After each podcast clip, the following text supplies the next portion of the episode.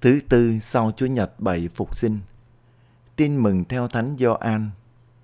Khi ấy, Đức Giêsu cầu nguyện rằng: Lạy Cha Chí Thánh, xin gìn giữ các môn đệ trong danh Cha mà Cha đã ban cho con, để họ nên một như chúng ta. Khi còn ở với họ, con đã gìn giữ họ trong danh Cha mà Cha đã ban cho con. Con đã canh giữ và không một ai trong họ phải hư mất, trừ đứa con hư hỏng, để ứng nghiệm lời Thánh Kinh. Bây giờ con đến cùng cha, và con nói những điều này lúc còn ở thế gian, để họ được hưởng trọn vẹn niềm vui của con. Con đã truyền lại cho họ lời của cha, và thế gian đã ghét họ, vì họ không thuộc về thế gian. Cũng như con đây không thuộc về thế gian.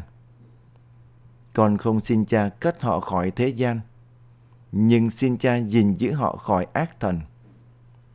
Họ không thuộc về thế gian, cũng như con đây không thuộc về thế gian. Xin cha lấy sự thật mà thánh hiến họ. Lời cha là sự thật. Như cha đã sai con đến thế gian, thì con cũng sai họ đến thế gian. Vì họ, con xin thánh hiến chính mình con – để nhờ sự thật, họ cũng được thánh hiến. Kính thưa cộng đoàn, trong cuộc sống, người môn đệ sống giữa thế gian thù nghịch với Đức Giêsu và các môn đệ của Ngài.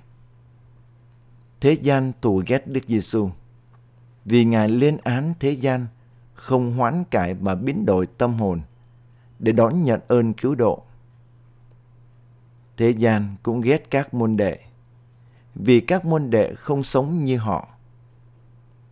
Do đó, người môn đệ thường đứng trước hai cám dỗ. Một là họ trốn tránh và xa lánh thế gian để được yên thân và an toàn. Hai là họ thỏa hiệp với thế gian để có được cuộc sống an bình và dễ dãi hơn nếu trốn tránh và xa lánh thế gian, thì người môn đệ sẽ được sống yên thân, nhưng họ không thể chu toàn sứ vụ loan báo tin mừng và thánh hóa thế gian. Ngược lại, nếu thỏa hiệp với thế gian để được cuộc sống dễ dãi, thì họ đánh mất sứ vụ làm chứng cho chân lý và tình yêu của Thiên Chúa. Vì thế, tin mừng hôm nay – Đức Giêsu tha thiết cầu nguyện cho người môn đệ được hiệp nhất với nhau và xin Thiên Chúa thánh hiến họ để họ sống xứng đáng với ơn gọi và sứ vụ của mình. Thưa cộng đoàn,